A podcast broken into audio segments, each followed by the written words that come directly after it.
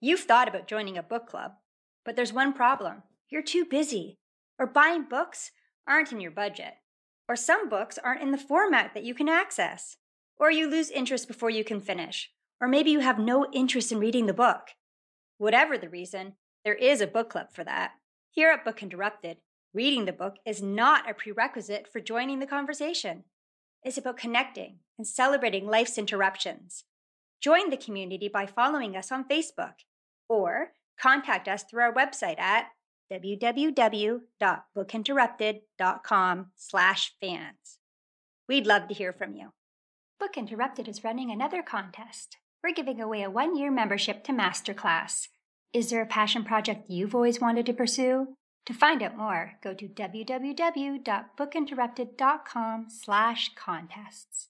Parental guidance is recommended because this episode has mature topics and strong language.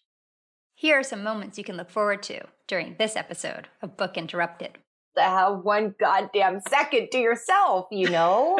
I can't do Zoom calls. I can't do I'm just holding on by a thread here. Don't mm-hmm. give me mm-hmm. sympathy. Don't give me explanations. Mm-hmm. Don't give me solutions. Don't give me any of that. To the point of pushing them away because we just keep on talking about the same thing. Trying to be supportive, but I'm just not a good listener. It's just like, when can we put the mic back on me? It's is being expressed and accepted, and you would look at me like I'm going to move a couple. of Are you a robot? right.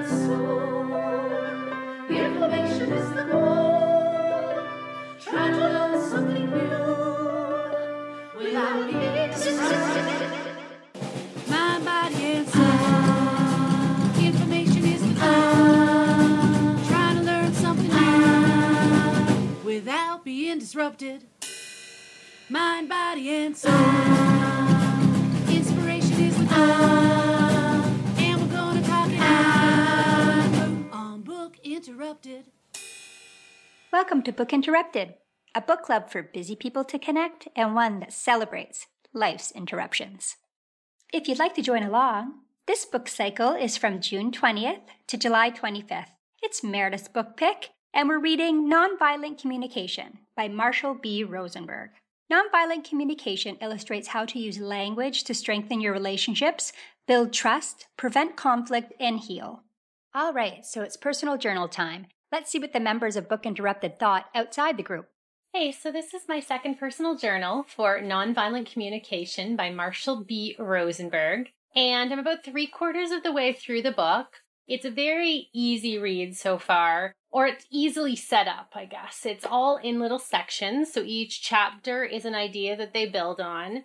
There's little gray boxes which have ideas that highlight within those chapters that you should pay attention to. There's little anecdotes, there's an NVC in action where it says a little story or a way that uh, it worked, it was put into action, um, the idea. It has a summary at the end. It also has exercises you can do in order to practice what you've learned. So I really like that. It is very easy, but that being said, I'm not really finding an enjoyable read. I am trying to get through it so I can read something I want to. Uh, but there have been a few things that I have appreciated.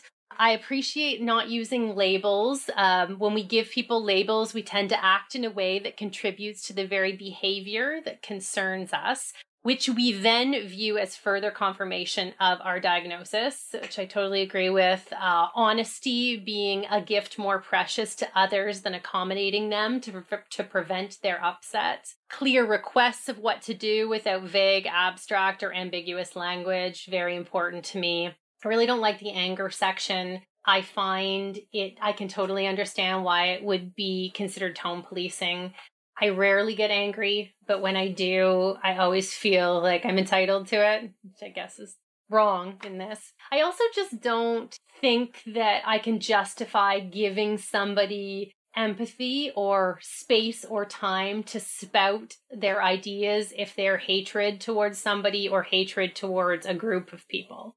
I just don't like that. But besides that, there's definitely a few things. I do find it's very common sense. It's using a lot of words to say certain things, but it also feels like it's a lot of work to be able to learn how to do this properly. So I'm just going to finish the book and then I will look back through my notes, see what I think, reassess, and then I'll come back with uh, my final book report and idea.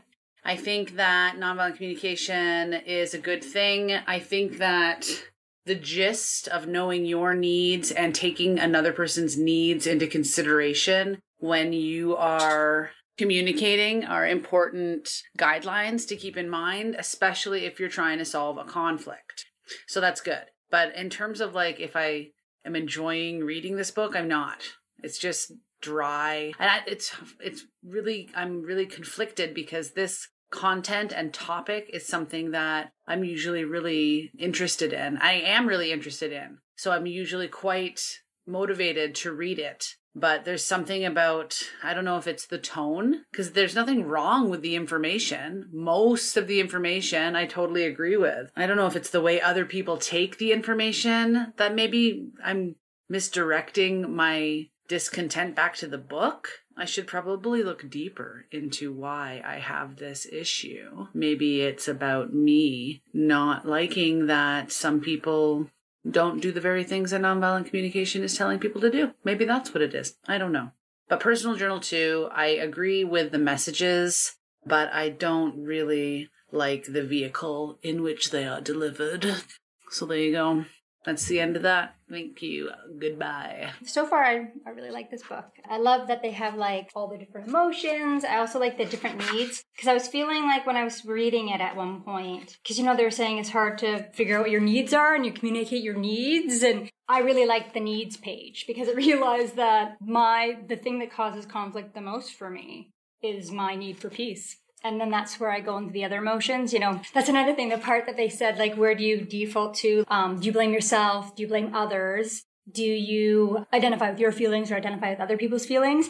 But the example he gave was someone saying someone else is selfish. And I was really trying to think what my go-to is. But because the story in it, the example in it had to do with selfish, I realized and I think this might be something is that that's a trigger for me because that's the worst thing you ever be, according to my mom is selfish. Like I was raised that selfish is the worst you could ever be. When I have that situation, I would immediately go to blaming the other person, identify with my own feeling, and then I would go to identifying with the other person's feelings, and then eventually get to blaming myself for getting so upset over it. But that's like the only scenario when there's some sort of like trigger for me. But when I think in most situations, like most scenarios where I am in a conflict, I would say that I immediately either default to blaming myself or I go to identifying with other people's feelings. And ultimately, the need that I'm always trying to meet is peace. I'd rather not be in a conflict at all costs. so there you go. That's how I identify. Anyway, so far, a good book. I'm enjoying it. I like the little like examples and stories it gives and stuff like that. Uh, yeah, I'm just shy of halfway through the book. It's a short little book, which is always handy. It's really interesting so far. My initial thoughts were kind of, "Ooh, this is a bit of a snooze fest. This is a bit boring, a little technical.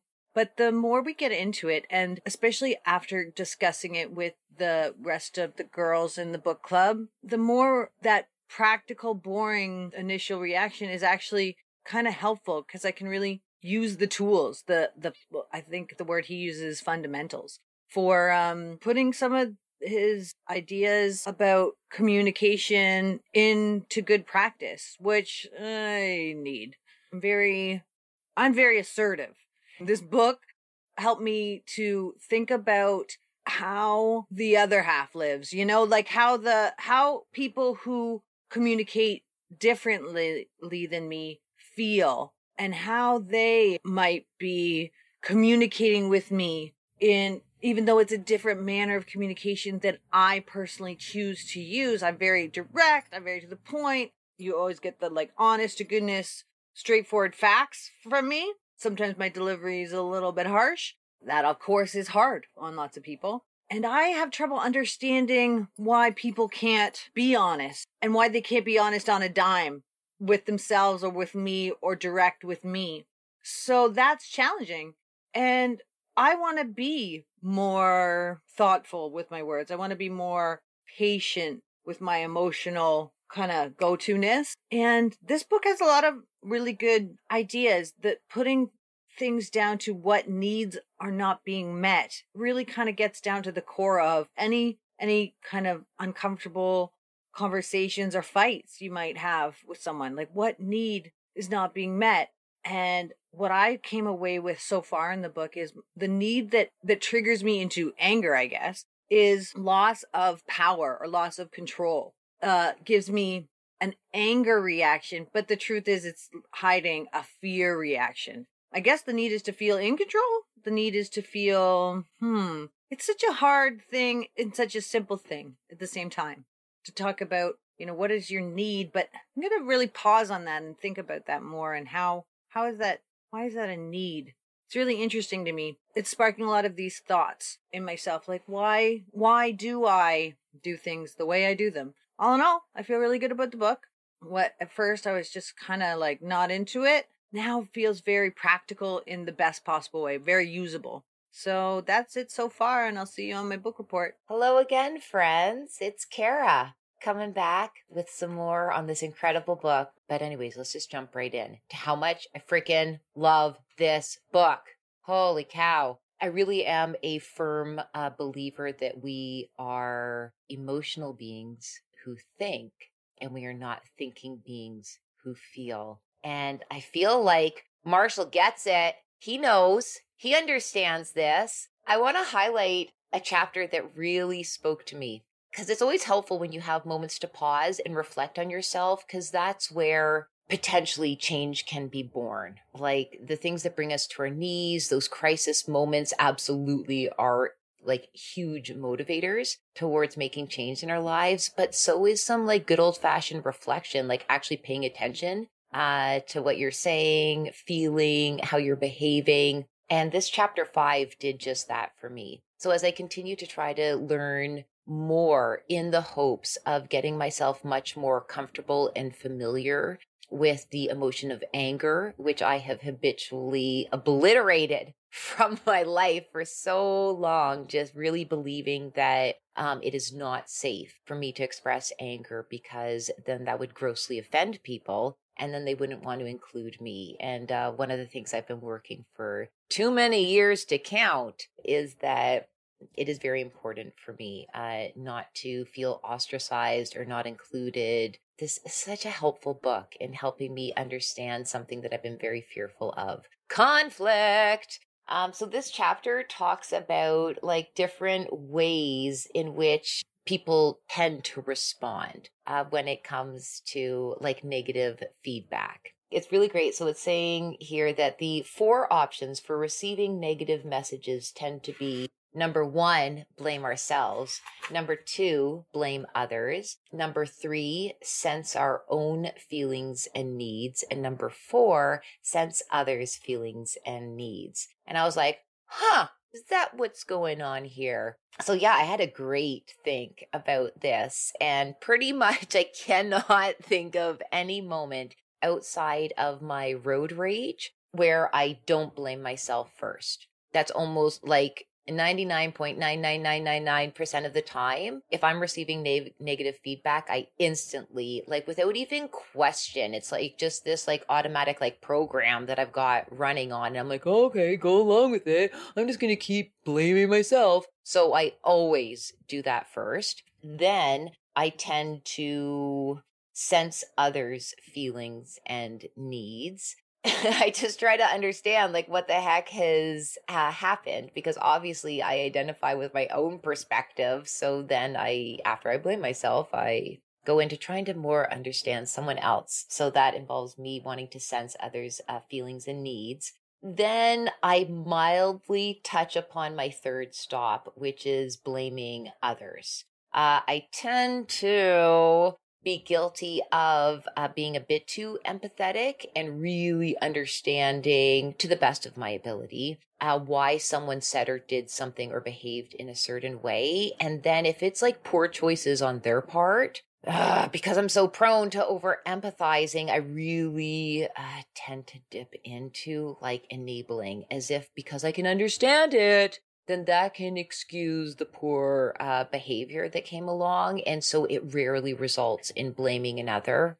really the only other time I could think of where I do legitimately, like hardcore, unapologetically blame another is with things that don't have to do with me. So if it is a grave injustice, being done to another, in particular, an animal, a child, or a marginalized group, I become like a psychotic social activist, like justice warrior, union leader. Um, like I become like a lawyer. Like I just, I want to throw down.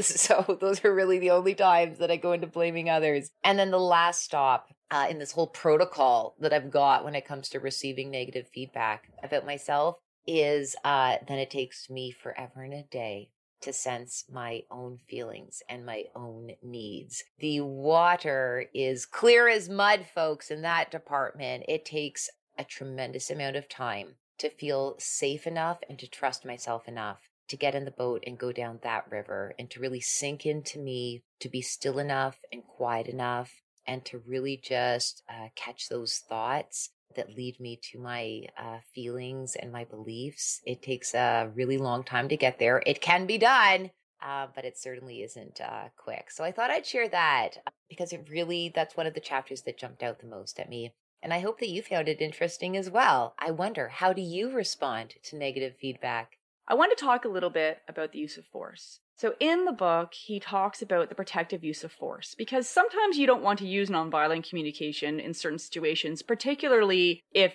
there's it's a safety concern. You know, if a kid's wandering into the street, you're not going to start talking about their needs. You're just going to grab them and pull them onto the curb if a car is coming. And in that chapter, he talks about the punitive use of force, which is very common in our society, particularly with children, but also with adults. So I'm going to use examples of using punitive uses of force with children because it's very easy for people to understand. It's pretty widespread as well. He tells us there's four types of punitive force. The first one is physical violence, so this would be something like spanking. The second one is blaming and discrediting that person. The third one would be withholding gratification, so this could be something like grounding a child. And the fourth one is to withdraw acceptance. So this would be, you know, maybe more passive aggressive where you withhold love or caring in order to get somebody to do what you want, or I guess to punish them, really. So, what he tells us is when you want trying to get somebody to do something, you have to ask yourself two questions What is it that I want them to do? And what are the reasons that I want them to have for doing it? And the second one's very important, particularly if you're really trying to teach somebody a lesson. You know, sometimes you think of an old time parent saying to a kid, I'm going to teach you a lesson, and then punishing them. But when you do that, what is that parent really teaching that child? Maybe that using violence is a good way to get what you want, or if you're stronger, it's okay to hurt somebody who's smaller. You know, that just might not be the long term lesson that you want to give that person. This really plays into my parenting philosophy. And there's another author that I really like, has writes about the same thing. Alfie Kohn has written a book called Punished by Rewards, and he maintains that punishment and rewards are equally damaging because what we're doing is we're taking our motivation from being intrinsic motivation to extrinsic. We're trying to mo- motivate people with things, either punishment or to get something else. We take away the real lesson, which is you're trying to teach people, I'm trying to teach my children anyway, to do things because of relationships and the real reasons behind it. When they do something kind for somebody, I don't want them to think I'm doing something kind because somebody's going to give me some money. I want them to think I'm doing something kind because it helps build a relationship with people and I want to show them respect. So obviously, I really like this book because it talks about a lot of things that I already believe in. The second thing I want to talk about is what Rosenberg calls the development of emotional liberation. So he talks about three phases of emotional liberation. So the first one is where you feel responsible for other people's feelings you spend all this time trying to make people happy, and in that way, some of the people in your life that you care for can start feeling like a burden. The second stage is called the obnoxious stage. It is where you realize the emotional toll you, it takes to feel responsible for other people's feelings. And you then decide that you're not responsible for their feelings, you're only responsible for your own. And I think it's called the obnoxious stage because you're only really considering your own feelings rather than other people's. So the last stage is emotional liberation. And that's where you don't take responsibility for other people's feelings. However, you realize that two different people's needs can be fulfilled if we have empathy and we connect with them. So you can give people empathy with compassion and be supportive of the people in your life without feeling responsibility for their emotions. And this is where we can really make really good relationships. I think this does play into, you know, emotional intelligence, and that's partially what this book is all about. Having emotional intelligence, but also being able to build relationships, have true empathy for each other and for ourselves, and hopefully lead a fulfilling life because of that. This interruption is brought to you by Unpublished. Do you want to know more about the members and Book Interrupted? Go behind the scenes? Visit our website at www.bookinterrupted.com. Book interrupted. These interruptions are just going to be a bunch of my rants. Have we talked about laundry? And and how is it humanly possible that there be that much laundry like how it can be so consistently always dirty? I don't see these people wearing all these outfits all these times, but I see all these clothes in my dirty laundry pile over and over again, week after week. Jeez. It's like friggin' Groundhog Day over here. Book interrupted. Let's listen in to this episode's group discussion. Um, Kim, you missed. Uh, I just was saying that Laird and I are maybe going to go out to Newfoundland for the summer and work. Oh, cool. Uh, when are you supposed to start? Yeah, for uh, we will have to leave at the end of this month. So in a couple are you gonna weeks, do for few work? weeks. Uh, so Laird um, runs a theater festival, or he's the production manager of a theater festival almost every year in Newfoundland. So I will go and be his assistant, basically live with him. And but it's like there's a lot. Like we have to get tested. We go to Newfoundland. You've got to do two week quarantine when you're there. It's a lot of work. So Kim, I'm not really feeling up to this right now, but I'm going to try my best to to be charming. time are you Gonna going? rally. Like, are you exhausted from trying to facilitate going there? Yeah. Yeah. yeah and just like I'm, it's just all a lot of stress i'm i'm not i love change and i hate change i Mm. need to feel like i need time to adjust to change so for me when a lot of change is happening i introvert into myself and just kind of like i got to get through this close your you know block your Yeah. ears just focus and get through it so for me i'm in the focus and get through it and not the be charming and social so Mhm. i'm trying to i'm trying to turn off the.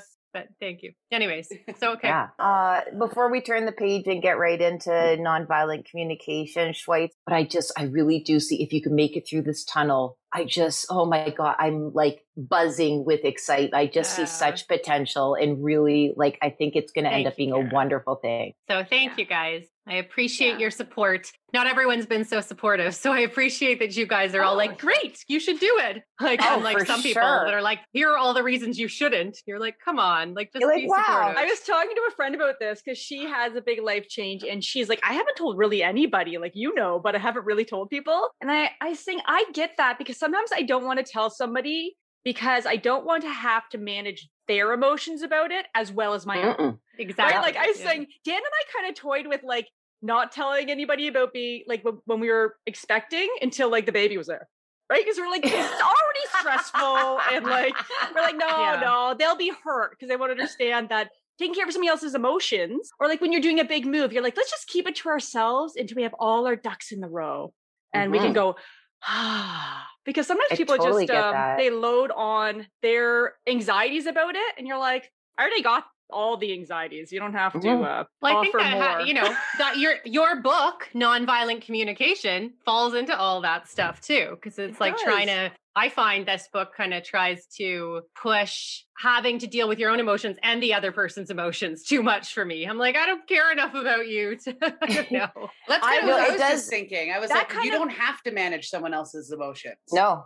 no, Like, I they ha- think you uh, can just give it to them, and that's their reaction, whether they it's positive or negative. This like We're leads on. into something that I wanted to say about nonviolent communication that really spoke to me. Because like I read this for the second time, and like I don't know, I think when you're going to discuss a book with somebody, you kind of pay different attention to it. Anyway, a part of it said you can't give empathy if you don't have empathy, and so he talks about what you can do. Like you can try to get empathy from someone else. That doesn't always work. He talked about emergency self empathy, and he talked about screaming non-violently or yelling oh, Yeah, non-violently. I forgot about that part. And then Yeah, he talked about removing yourself from the situation and giving yourself time before you address it. And the reason this really ta- spoke to me is particularly with lockdown, I couldn't do those things, right? So there was all Yep. this like hei- heightened level where everybody needed more empathy. And so it was hard to get empathy from others because everybody needed more. It was hard to give it to myself because I didn't have the time and I stressed. So I needed more than I needed before. And I couldn't run away or hide because I had small kids. And I completely burnt out. And at that time, tried to use nonviolent communication to try to explain to people my life like that I don't have anything to give right now.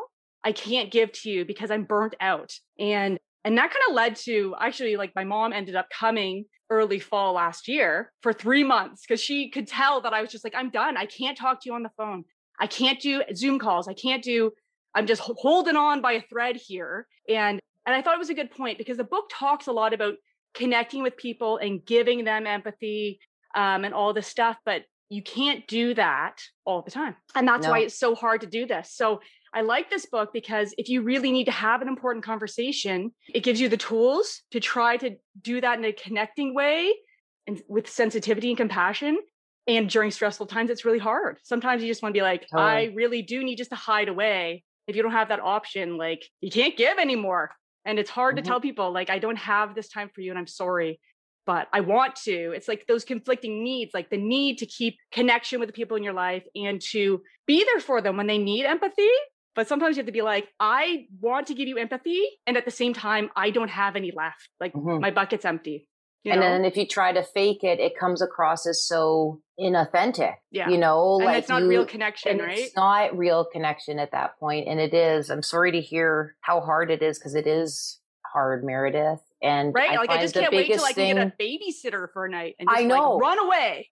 like and that's the thing is that with covid we aren't afforded the opportunity many of us aren't Mm-hmm. depending on how our lives are uh, set up in our home base we don't have those privacy pockets anymore to figure ourselves out or anything and it's so rejuvenating being able to have one goddamn second to yourself you know yeah, Yeah. it's really really challenging I did like the empathy thing too because I think also it made me think of people who, you know, if you're someone that blames yourself or identifies someone else's feelings first, it's my Sally, right? If Sally comes out, I need to be able to be like, no. And I feel like that empathy part really was about like how I call my pain body Sally, like the person that sabotaged me, like, oh, you're so stupid. Why did you do that? And whatever. So I like that part because I really feel like that. Like you sent me a message, I think, Meredith, being like, "You're gonna love the empathy part because it's Sally, totally." Yeah, and it was like I really, yeah, and it makes me also think. I don't know if my mom's gonna be okay with this, but sometimes my mom, because my mom is definitely like blame myself, other people's feelings only type person too. Like I probably learned it from her. Do you remember sometimes when she, we were kids and she just needed a release? Probably because she needed empathy for herself. She would just stand in one place and go, ah! I've done that. And we would be like, oh, oh, we broke mom. We'd be like, oh, oh, we just step back. And but that was her being like, I need a relief. and you know what? It, we gave her empathy after that. Right. She needed for her, right? And she'd do that little scream. And sometimes I do that at home with my kids. If they're like everybody's just demanding, demanding, then sometimes I just like and I try to express my needs, like I need some space, I need some space. If they don't listen, sometimes I do the ah and they're like, oh totally. oh she's serious this time totally. Totally. Yeah. Like I've locked myself in my room so I can be alone, not so you can bang the door and scream at me. Yeah. This wasn't an invitation for you to up the ante of how you can get my attention. yeah. Um, I Oh, said when the empathy thing, I thought it was interesting. The one with there was a quote that says, uh, when this guy, Rabbi Harold Kushner's son was dying, he heard all these words that were intended to make him feel better, but didn't. And he remembers saying all those words, those same words, and it never helping. And I remember like going through, we've talked on the podcast about my issues with fertility. And I remember I was really depressed at one point, And that was my turning point of under, really understanding empathy because I would used to say all those same words, being like, oh, you know, this is like explaining how to how to fix it or here's a solution or here's all this stuff but really the only thing that i needed was someone to just say i'm feeling emotional i'm gonna I, we talked about saying cry i'm just an emotional moment but that i just wanted people to be like i'm here i know you don't want to talk to me i know you don't and i know a bunch of you did that too of just being like i'm here for you And that's all. Like, I don't want you to explain. I don't want you to give me any. I want you to just be there. And I think that was really powerful for me in the empathy part because I just, I don't know if it's like, it must be empathy people were giving me or just being like, just don't give me sympathy. Don't give me explanations. Don't Mhm. give me solutions. Don't give me any of that. And so I think now when I'm have friends that are going through some struggles, now I know to be like, I'm here. Period. Yes. That's I'm it. listening. Like Yeah. connect. Like that's another thing he said. Like just listen. Just listen and connect with the person when they're expressing their feelings to you. That's all you need to do. It's like so much more powerful. Like you're right. Than here's a solution. Or one of the things they said like that sometimes I do too is like I just did it to you. Is like relating, trying to relate instead of being like, no, I hear what you're saying. I made a list of all the things because I was like, oh yeah. I was looking at this list. I was like, how many times? If you when you look at your list, you're like, this is like every conversation I have with anybody. Like not necessarily, but if you think about the Mhm. conversations you have with people, a lot of these it's like advising, one upping, educating, consoling, storytelling, shutting down, sympathizing, interrogating, explaining, and correcting. When you're having a struggle, how many of your and you're talking to somebody, how many of your conversations are just that, right? And so it's just interesting being like, we've been doing all this and it's very normal. It's just natural to fall into that because it's hard to know what to say when somebody's having um, a challenging time as well. I mean, but yeah, it's like I'm like this is like every conversation I have, like most of them, and so it takes a it does take a concerted effort to do something different. Absolutely. But I think it's worth it. I think it's part of our societal training. That's why I love therapy because it's so, though I do, I guess, care about my therapist on some level because I trust her with some of with my biggest emotions. It's so transactional for me. Like, it's so like, I get to be here and this person is paid to listen and nobody else in my life because we're trained to, like you said, societal training to like, especially I think I don't, I can't speak for men. Uh, most of my sharing, I think, is done with females and like to relate. And it's is comforting, but it's a tips and tricks kind of how to hack your husband bullshit that sometimes you just need to just unload and i love like therapy for that even though it's like uh, they're paid because they're paid to do it like so it's just like if you have a good fit for yourself in therapy it's like they're just like they're hearing you Yeah. without judgment or without how can like yes and then eventually let's work through the problem but at least with my therapist it's like very like oh just feeling heard is so important. And i really want to like work on the god i'm a shitty listener. Like i'm a shitty fucking listener. Like i'm hearing you and i'm having conversations with people and i'm trying to be supportive but i'm just not a good listener. It's just like when can we put the mic back on me? It's again, I would invite you to not person it's not you, Leah. It's a behavior that you've fine tuned to prepare your response while listening to another. And most humans from, I mean, I'm just getting into the training of becoming a psychotherapist. And it is like, so far, guys, there's no secret sauce. It has everything to do with how can you show another individual that they are being seen, they are being heard, and they are understood. And it's utilizing and practicing the active listening skill set, which is essentially an undoing and an unconditioning of how we've been raised because our society and this is just my own opinions right i'm not going to like prove this like with research but this is what i've started to notice That's what I expect from you, Kara. Start the research. yeah as a wanderer um, i know i love just pulling out like theories out of my ass that are like not supported with data but yeah like what i've been noticing in my wanderings as a therapist in training is our society has for whatever reason an intolerance to hold challenging whatevers moments conversations uh, moments. And we don't see how we're being trained from a very young age to engage in toxic positivity. Just because you can express gratitude doesn't also mean that paradoxically there's a shitstorm within you or around you.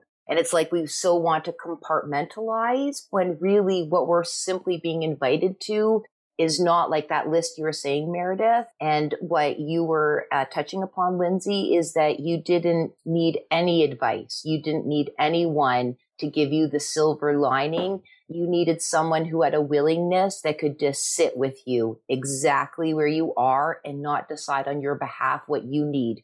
Because part of your processing was trying to figure out what you what need. you need. And it's really hard because we do have such a society that's filled with so much information and like everything fast, fast, fast, fast, fast for us to like slow the F down and just sink, just reflect. Yeah, I think it does. just takes practice and it doesn't mean that you, Leah, are a bad person. It just means you haven't ignited practicing a certain type of behavior because no one in our society says, here's your sign. You should engage more in shutting the fuck up and opening your ears more. I'm horrible at active listening, but can I try and get better? Sure, we all can. Or like in school, you're taught to like explain what you know and you're graded on your performance is all based on action and speaking Yes. and writing. Uh, but there's no like, show us how well you listen. I mean, it's rare. Yeah. That's what I'm saying. It's rare. One of my friends actually trained as I took the book to our swimming lesson, nonviolent communication. I was reading it there, and she's actually trained. She's a psychotherapist, and she's also trained in nonviolent communication. It's one of her modalities or whatever. And I was talking to her about it, and she's like, "This book is great for psychotherapy or conflicts in your life, or if someone's going through a hard time. Brilliant." But this book, you this is not real life. Like some people think they could talk like this all day long. It just You doesn't can't do seem that all day long. She's like, it's not authentic or real. Like, so what Leah was saying, like, she's like, so let's say you, you, I came here and we were sitting at the pool and we're watching the kids. If I was like, I'm feeling a lot of joy because my need to connect with another mother is being expressed and accepted. And you would look at me like, I'm going to move a couple Are you chairs. robot? right. You, she's like, it's not real. Like, I would, Like you'd you're an think I'm android. And you'd be like, is she off? Or like, so relating to someone, she's like having those things like relating to people and the things that you were talking about, like having conversations where you're informing people of things and coming up with solutions for regular conversation is natural and authentic and normal. This this book, she says, is really good for conflicts or if you're having trouble Mhm. in your you want people to listen to you when there's a problem or you're feeling a lot of emotions or whatever. Big emotions, this book is great. Or she's like, it doesn't work for emergencies either. Like um, I touched on this my personal journal. She like, one of the people taking the class with us, she was like, came back and she's like, I yelled at my daughter even though we just did the training. But she was almost falling off this cliff. I should have said, I'm very scared. And there, the teacher was like, no, nonviolent communication takes a long time.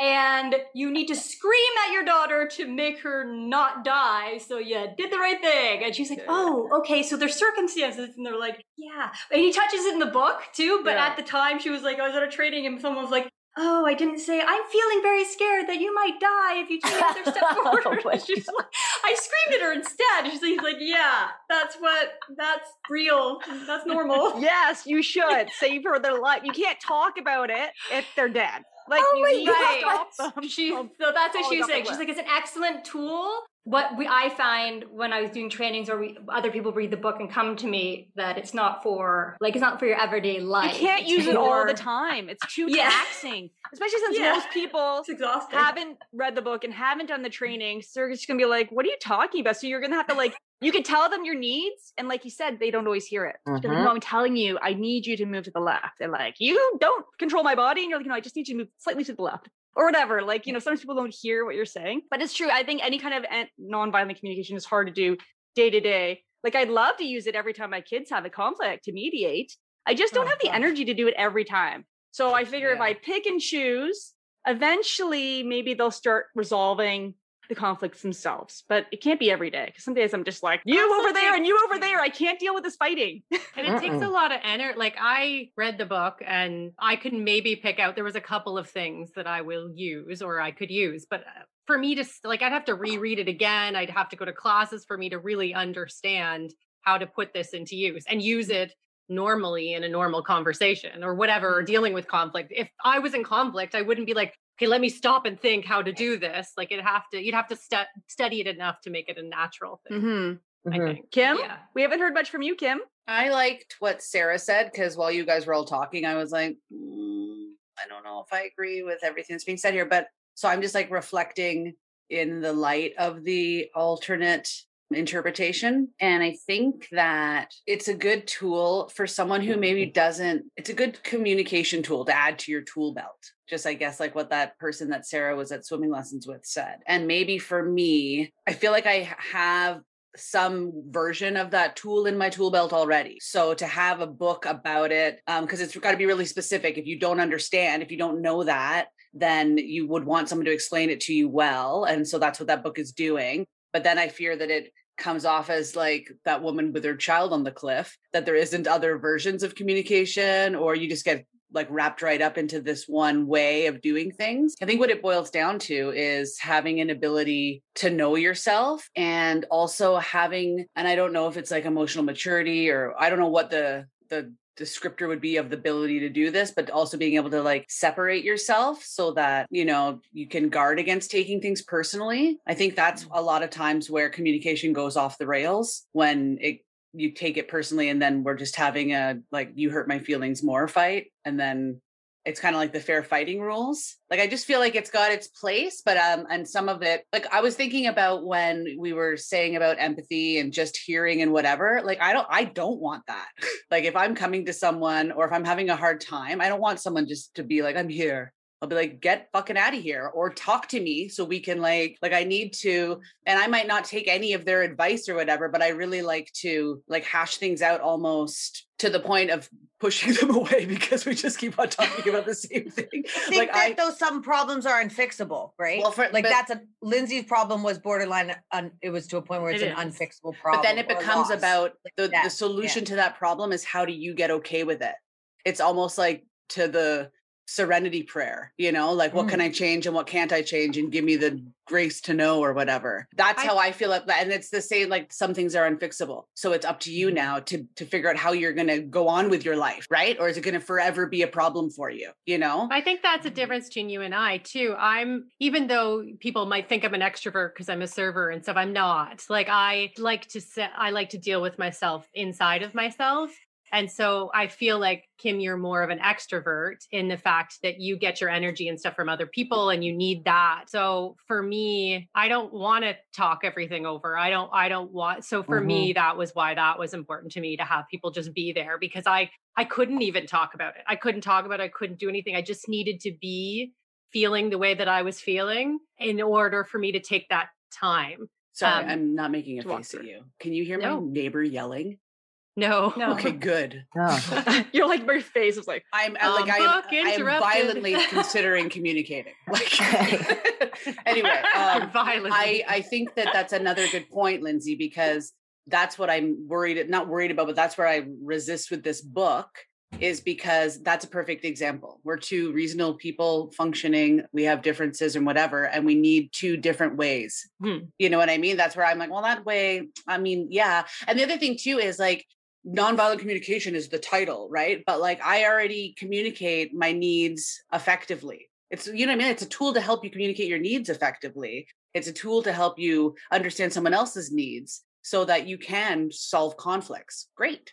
But there's you can do that without calling it nonviolent or maybe it is called nonviolent communication, but it doesn't have to be like through this book. I don't I'm that's why I was quiet because I was I have an unformed thought about it. So I still don't Um, feel like I've really maybe- expressed it yet. Maybe kind of what you're saying, uh, like the two of you are saying too, is like sometimes maybe it's just worth saying, hey, what do you need from me? Like, do you want to talk it out or do you just want me to listen? Or even just being aware that we all have the same needs, but we fulfill those needs differently sometimes. But the book, Yeah. but that's what the book is saying is Mhm. that trying to figure out the person you're just in the conversation or connection with, you're trying to figure out their needs. So if I was in a situation with Kim, I would be like, no, she wants to talk it out, so we're blue in the face and awesome. But I know with Lindsay, because she's a different person, I know her needs are for me just to sit with her and be like, I'm listening to what you have to. You know what I mean? Like, so I think that it has to do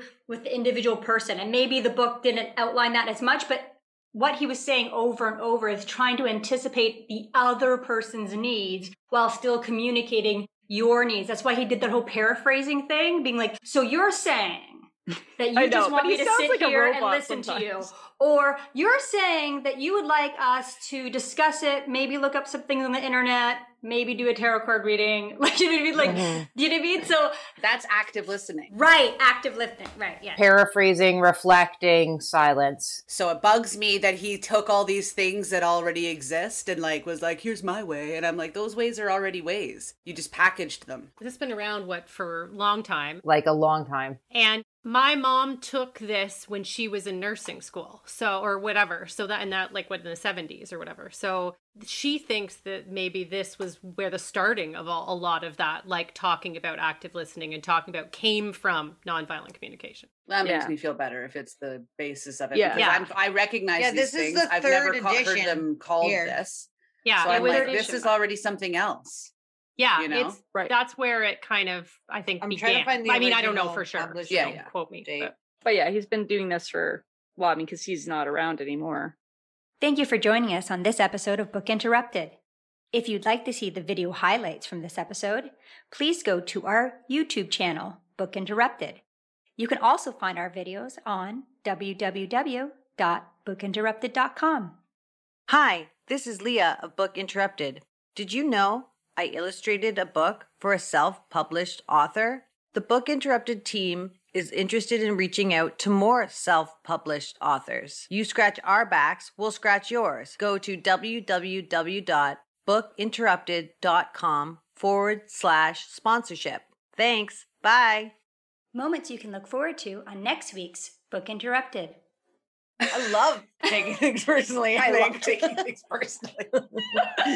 It made me feel very uncomfortable, that part of the book. or a narcissist, right? Um, my yeah. needs, my needs. what they're saying nonviolent communication, but it's really just another way to control the person who's being abused. I I think think if both okay. parties are willing to dance, but if you're a the one that you're like like dragging the body That's like it. across It the dance floor, He calls the obnoxious phase, which is like an ob- obnoxious name for it. It's a little Um, rude. Book interrupted. Never forget 215. Every child matters.